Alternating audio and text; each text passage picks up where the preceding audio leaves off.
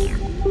Good afternoon from the Canberra newsroom. I'm Jessica Cordwell with your latest update. The PM says nasty comments come with the job and no one cares if his feelings are hurt. He was reportedly labelled a horrible, horrible person and a fraud in a text exchange between former New South Wales Premier Gladys Berejiklian and an unnamed cabinet minister. Ms. Berejiklian says she has no recollection of the exchange. Scott Morrison says he's not fussed about the comments and is instead focusing on the community and the upcoming election. As we go forward to this next election, is their job their security, their health and well-being.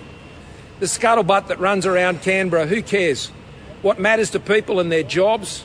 What matters to keeping the cost of living down? Another man has been arrested and charged for his alleged involvement in the fire at Old Parliament House on December 30th last year. Police say a 40 year old Victorian man will be charged with Joint Commission arson, obstructing a public official, and assaulting a frontline community service provider. He's expected to appear in the ACT Magistrates Court today after being arrested yesterday. A humanitarian, political, and military disaster that's how a Russian invasion of Ukraine has been described this morning by the British PM.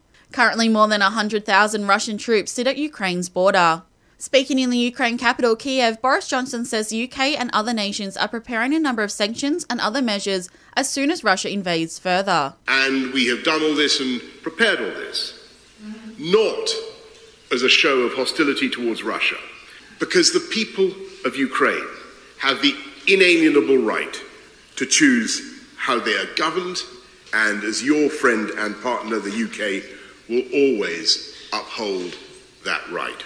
Mr. Johnson will meet with Russian leader Vladimir Putin later this week.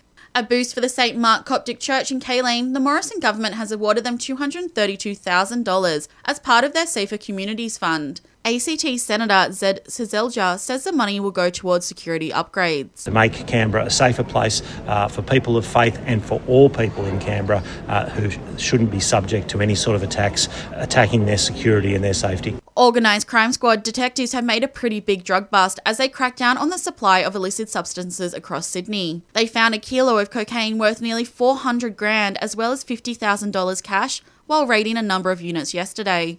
Two men have been charged and investigations are ongoing. And that's the latest in news. I'll have another update for you later this afternoon.